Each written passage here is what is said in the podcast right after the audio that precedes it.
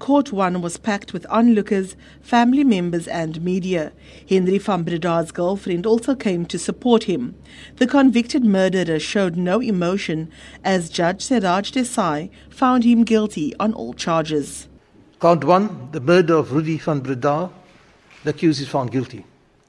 Count 2, the murder of Martin van Breda, the accused is found guilty. Count 3, the murder of Teresa van Breda, the accused is found guilty. Count 4, the attempted murder of Marli van Breda, the accused is found guilty. Count 5, defeating or obstructing the administration of justice, the accused is found guilty. That is the unanimous decision of this court. Neatly dressed Henry van Breda seemed to nod off, struggling to keep his eyes open, as Judge Desai detailed the wounds suffered by his family and his own self-inflicted wounds using a knife. Desai said in his summation of evidence that the accused teenage sister Marli fought hard for her life. Though her wounds were life-threatening, she survived the attack. Her brother Rudi suffered the most severe of the attacks. The court also found that there was no second axe used during the attack. The one belonging to the Van household was the murder weapon. The police testified that the crime scene at the house in the luxury estate was not consistent with a house robbery as nothing was stolen. Henry van Breda only called emergency services more than two hours after the attack, claiming he had a blackout. Judge Desai says Van Breda displayed a peculiar lack of empathy. Instead of phoning emergency services after the attack, he phoned his teenage girlfriend several times. It's also found that there's no credible evidence that an intruder entered the premises.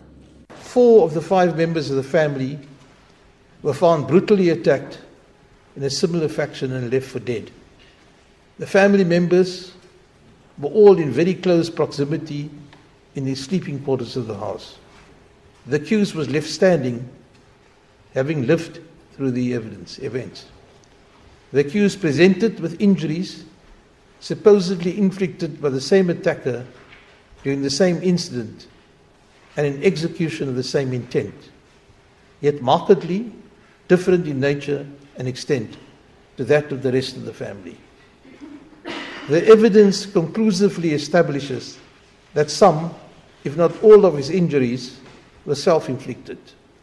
The NPA has welcomed the guilty finding. Spokesperson Eric Ntabazalila says credit must go to the prosecution and the police who have worked on the case for three years. Especially to the police who are always criticized of doing shoddy work. But they've shown once again that when they get their hands in, they do a, a good job. We will come back again on the on the 5th of June uh, for sentencing procedures the accused has been uh, remanded to the hospital section of Pollsmoor prison, but he will remain there on condition that he produce some medical certificates which prove what he's ill of. The state opposed an application by the defense to have Van Breda's bail extended. Van Breda's legal counsel then requested that he be kept at the hospital section of the prison, saying his client is using chronic medication for epileptic seizures and depression. Van Breda has to provide authorities with a medical certificate proving this. Sentencing procedures will take place next month. I'm Berenice Moss in Cape Town.